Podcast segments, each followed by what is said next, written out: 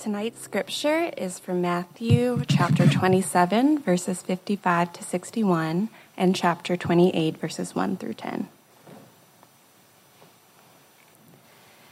There were also many women there, looking on from a distance, who had followed Jesus from Galilee, ministering to him, among whom were Mary Magdalene and Mary, the mother of James and Joseph, and the mother of the sons of Zebedee. When it was evening, there came a rich man from Arimathea named Joseph, who also was a disciple of Jesus. He went to Pilate and asked for the body of Jesus. Then Pilate ordered it to be given to him, and Joseph took the body and wrapped it in a clean linen shroud, and laid it in his own tomb, which he had cut in the rock. And he rolled a great stone to the entrance of the tomb and went away. Mary Magdalene and the other Mary were there, sitting opposite the tomb. Now, after the Sabbath, toward the dawn of the first day of the week, Mary Magdalene and the other Mary went to see the tomb. And behold, there was a great earthquake, for an angel of the Lord descended from heaven and came and rolled back the stone and sat on it. His appearance was like lightning, and his clothing white as snow. And for fear of him, the guards trembled and became like dead men. But the angel said to the women, "Do not be afraid, for I know that you seek Jesus, who was crucified. He is not here, for he has risen, as he said. Come see the place where he lay. Then go quickly and tell his disciples that he is risen from the de- dead. And behold, he is going before you to Galilee. There you will see him. See, I have told you." So they departed quickly from the tomb with fear and great joy and ran to his disciples. And behold, Jesus met them and said, "Greetings." And they came up and took hold of his feet and worshipped him. Then Jesus said to them, "Do not be afraid. Go and tell my brothers to go to Galilee, and there they will see me." This is the word of the Lord. Thank you um, for allowing me to experience the last six weeks. Um, thank you for your graciousness and um, letting me try something new and uh, allowing me to learn along with you. I have definitely learned a lot, and it's been a really sweet time, so thank you. Over the last five weeks, we have looked closely at how Jesus interacted with women in ways that elevated them in their society. While some of these examples uh, may seem small and to, by today's standards, uh, in the New Testament era, there were significant strides for the advancement of women. For example, we saw Jesus affirming women's value and belonging in his interaction with a Samaritan woman. With the woman who anointed him with oil, we see him defending the function of women in his ministry. We see Jesus treating women with compassion when he heals the woman with the hemorrhage. In his parable of the widow, he upholds women with fierce faith, and he allows his friends, Mary and Martha, to deeply influence his earthly ministry.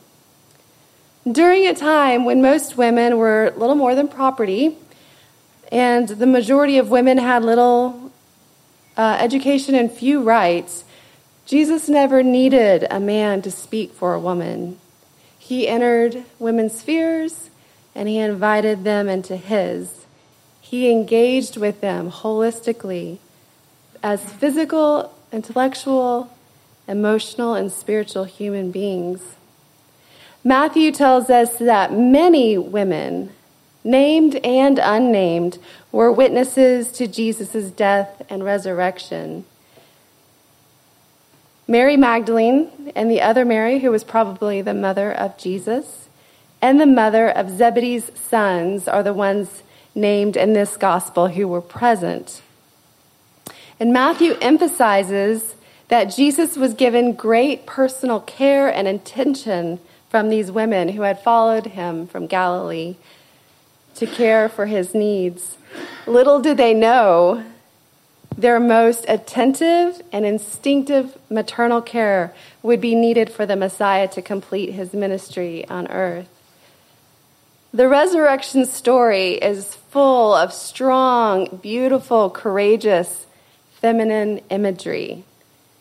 In the resurrection story, Jesus is the conqueror over death, but before he conquers death, Jesus is in the womb or the belly of the earth for three days.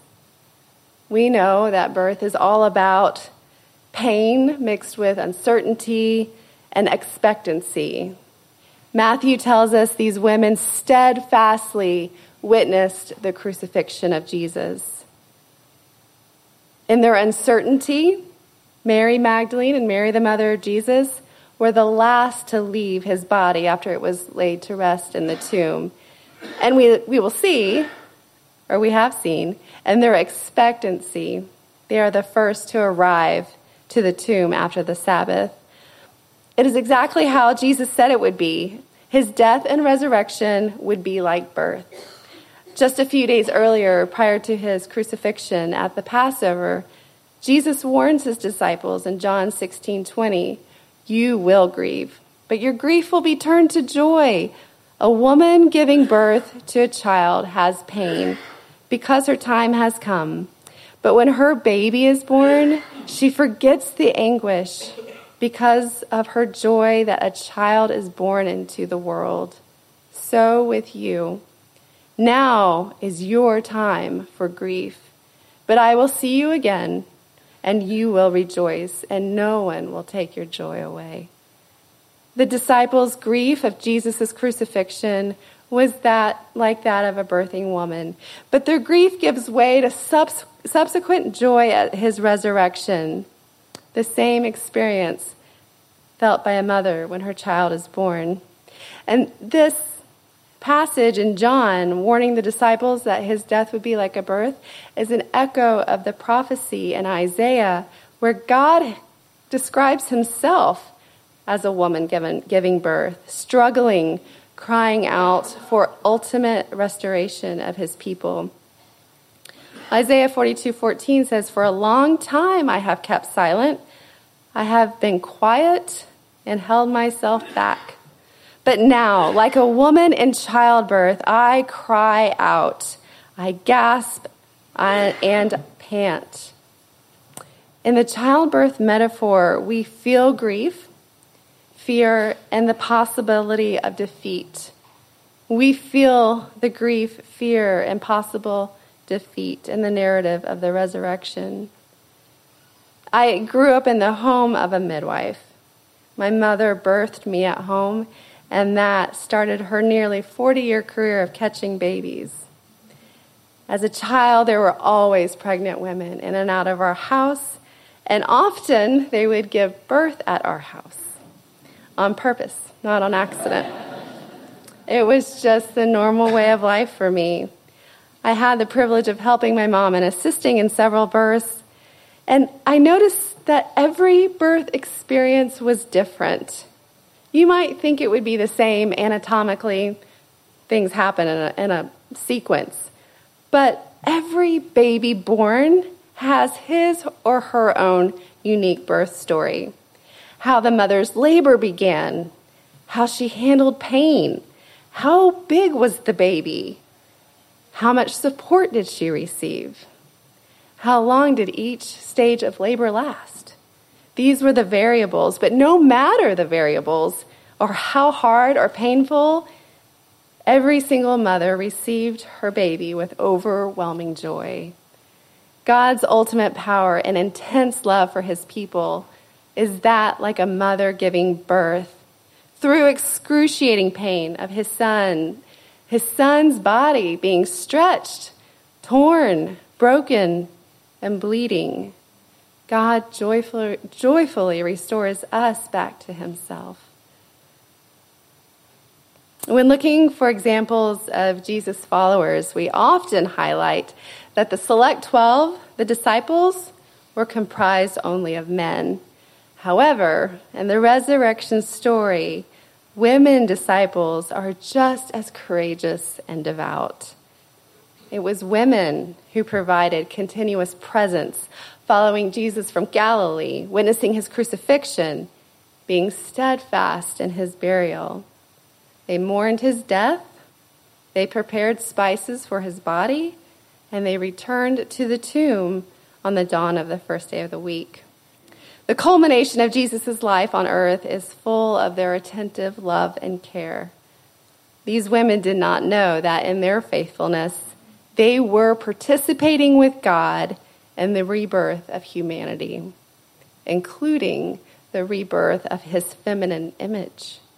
Themselves, women abiding in Christ would be free to love, to worship, and move throughout the Christian faith with only Christ as her authority. Women were the first to experience the personal presence of the risen Lord. They were first to perceive the fullest power available to them through the cross. No longer did a woman, does, does a woman have to be viewed through the lens of Eve's curse. A woman can now claim the full righteousness of Christ.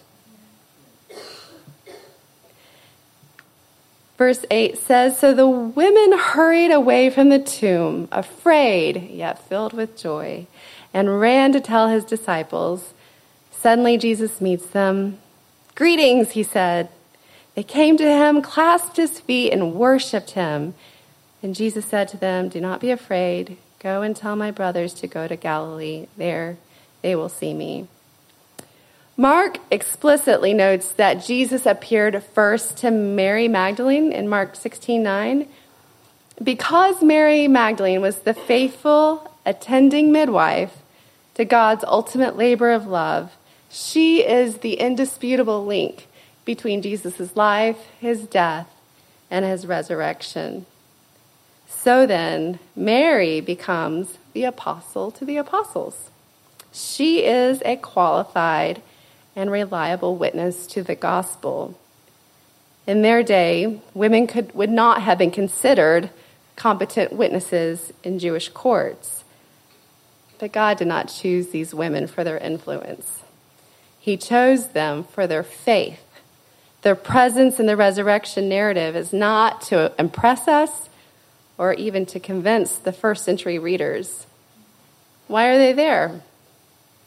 For the community of Christians to cherish women who have great faith as indispensable in the ministry of the church. So my question today to you is, do we view women as indispensable in our church body? Hopefully, your first answer is a definitive yes.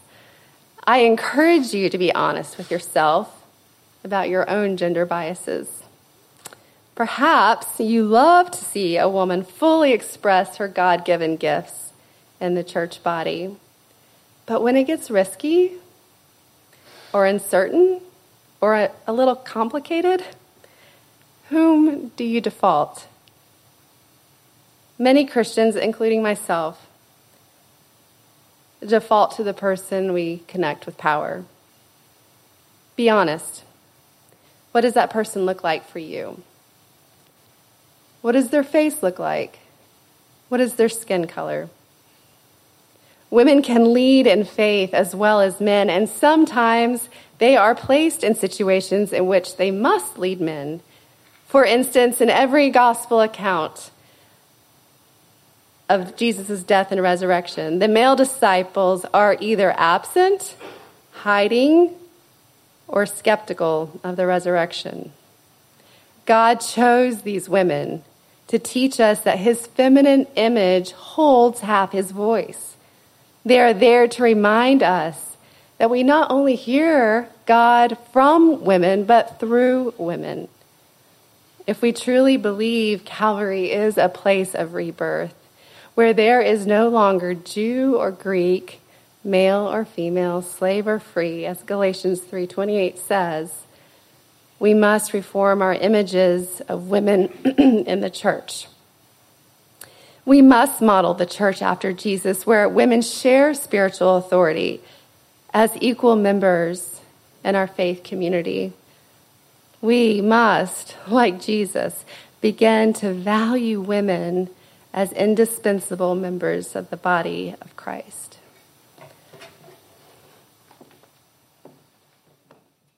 Thank you, Paige. I've learned a great deal from you this winter.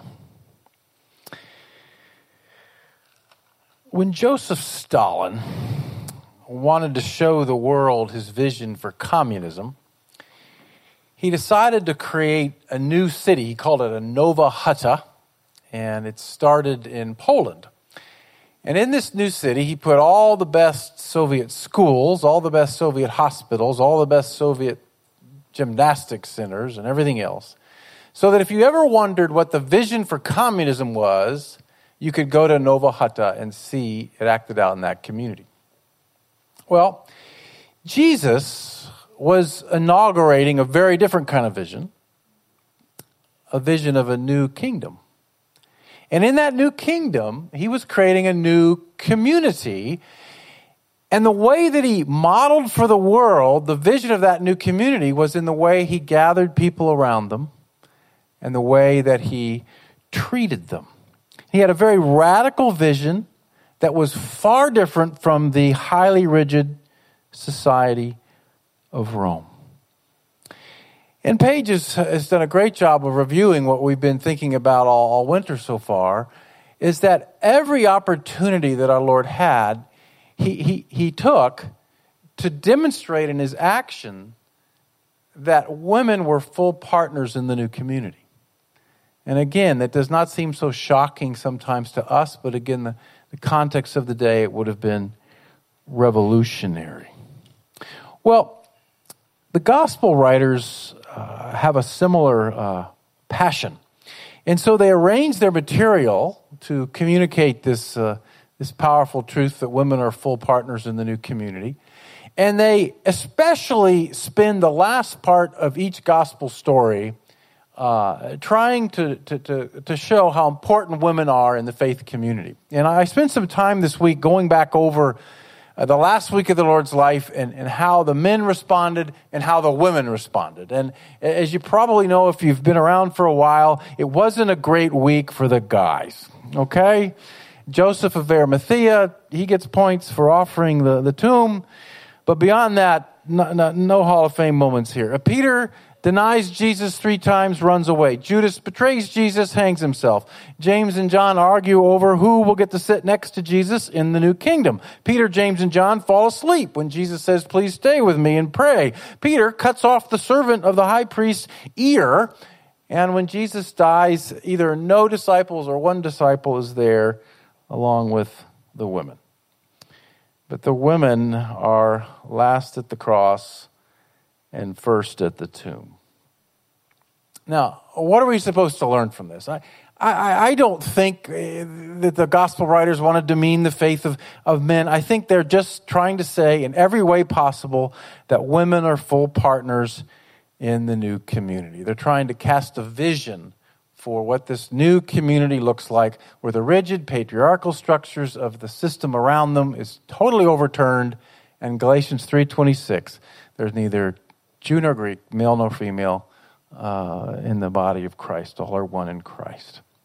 Now, there's a good question that comes up at this point, and, and that is, but wait a minute, don't the texts in Paul uh, contradict this? Uh, when Paul talks about the role of women in churches and home, doesn't he reflect the more patriarchal Uh, structures of the ancient culture? And that's a very important question. Uh, good Christians disagree on whether those texts apply to certain cultural situations and therefore are no longer applicable today, or whether they're normative for all time.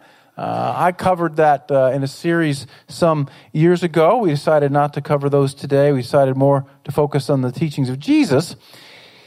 But every teacher has to make a decision when you confront a question like this. And the decision is this: am I going to start with Jesus and then make sense of Paul? Or am I going to start with Paul and then make sense of Jesus? Now, I think it's all inspired, it's all authoritative, it's all God's revelation. But you got to start somewhere. And so Paige and I felt that it was best to start with Jesus. I don't know why the women were so close to him at the end, why they hung in so well. Uh, my hunch is, especially after hearing so many of you share stories with me, is that Jesus had set them free. They'd found something in the love of Jesus that they'd not found anywhere else. And so you could not tear them away from the cross. And you could not keep them away from the tomb. Jesus healed them. He set them free. And as we were looking at this this week, I was reminded of a of a story from the legends of King Arthur. Okay? And I'll kind of wrap up with this, then I want to just take a minute and talk about Lent. King Arthur is riding through the forest when he is surprised by a strange knight. And the knight draws his sword to slay the king, but Arthur protests, "I am not armed, strange knight. Killing me this way is against our code of honor." So they fought differently in those days than uh, they, they do today. The knight relented and made the king promise that he would return one year later, and the king's life would be spared if he brought back the answer to this riddle. What do women want? So King Arthur rides back to his castle and tells Sir Gawain, the most handsome knight in the kingdom, we are told, that they must find out what women want or he will die. So Sir Gawain and King Arthur ride all over the kingdom asking women what they want more than anything. At the end of the year, King Arthur knows that he does not have the right answer and that he will shortly die. But then an old sickly woman, and this is the story, I don't like it particularly, but then old sickly woman covered with warts, just like in a Disney movie, and reeking of a foul odor named Dame Ragnall told the king, "I alone have the answer to the riddle. But I will only give it to you if you give me Sir Gawain as my husband." The king refused, but Sir Gawain said that he would marry Dame Ragnall and save the king's life. King Arthur agreed and asked Dame Ragnall, "What do women want more than anything?" "Freedom," she said. King Arthur met with the strange knight exactly a year after their first encounter and told him the answer to his riddle. The strange knight was furious because this king had answered the riddle correctly. And then he let the king go. Soon Sir Gawain married Dame Ragnall as promised. And as the story goes, he could hardly bear to look at her. So he closed his eyes on his wedding night and kissed her on the forehead. But as he kissed her on the forehead, she was transformed into the most beautiful woman he'd ever seen. And they kissed all night. Um, a little edited here for the... Well, when the sun began to rise, Dame Ragnall said, "My beauty will not hold, sir, so you must choose. Either have me beautiful by day when the world can see, or ugly by day and beautiful at night for you alone." Sir Gawain said, "No, my dear. You have the freedom to choose for yourself." And given what she desired the most, the curse was lifted forever. And Dame Ragnall's beauty returned permanently, and they lived happily ever after. I love that story because I think it's such a beautiful picture. What I think Jesus wants to give all of us is freedom, spiritual freedom, spiritual freedom, freedom in Christ. Now, Lent starts Wednesday night, and it's also Valentine's Day. Now, I can't think of a more romantic way to spend an evening than for me to put ashes on your forehead and tell you you're going to die. But that's the way the calendar falls, so we're celebrating Thursday. Um, so... But as as we've gone through, a number of you have been so gracious to share your stories. And this series, more than any other story, or any other series that we've taught since I came to All Souls, has stirred up a lot of stuff and a lot of wounds. Um, and I've uh, not known exactly what to do about that. But I've decided to change the direction of the Lenten series this year and just just look at Jesus's healing stories. And just sit with Jesus and see where that that takes us. And and, and I, there's two reasons why. Well, there are a couple reasons why. One is because I, I feel like a lot's stirred up. Another is there's a lot of good stuff going on uh, in the, the healing prayer on the, the Monday night group and in other places across the body. And it just seemed like this might be a time for us to to take a good look at this. So here's what I'd like you to do before you come Wednesday night at six, childcare provided. Uh, I'd like you to pray about, where do I need healing? It can be physical, it can be emotional, it can be spiritual, it can be something social. Where do I really want to invite God to heal? And you think, well, Lent's a dumb time to do this, shouldn't we do it in Pentecost? Well, I thought that too. Good point. Um, but part of what Lent is, is taking away the things that hinder healing. Lent is kind of stepping aside, removing the, the things that keep the healing power and grace of Christ flowing through your life. So you might just think of one thing that you could just set aside for a while that might allow Christ's healing power to flow more powerfully in you. This sounds silly this year, but for me, it's nonfiction. I am obsessed with podcasts, with textbooks, with blogs. I, I just listen to them all the time. And so uh, I, I'm not going to till, till Easter. Uh, then I'm going to have an orgy of podcasting. Uh, but I just felt that that, uh, that all the stuff I was reading and all the newspaper, it just was keep just filling up too much space. And so um, I'm going to fast from that. So you think about what you might fast from.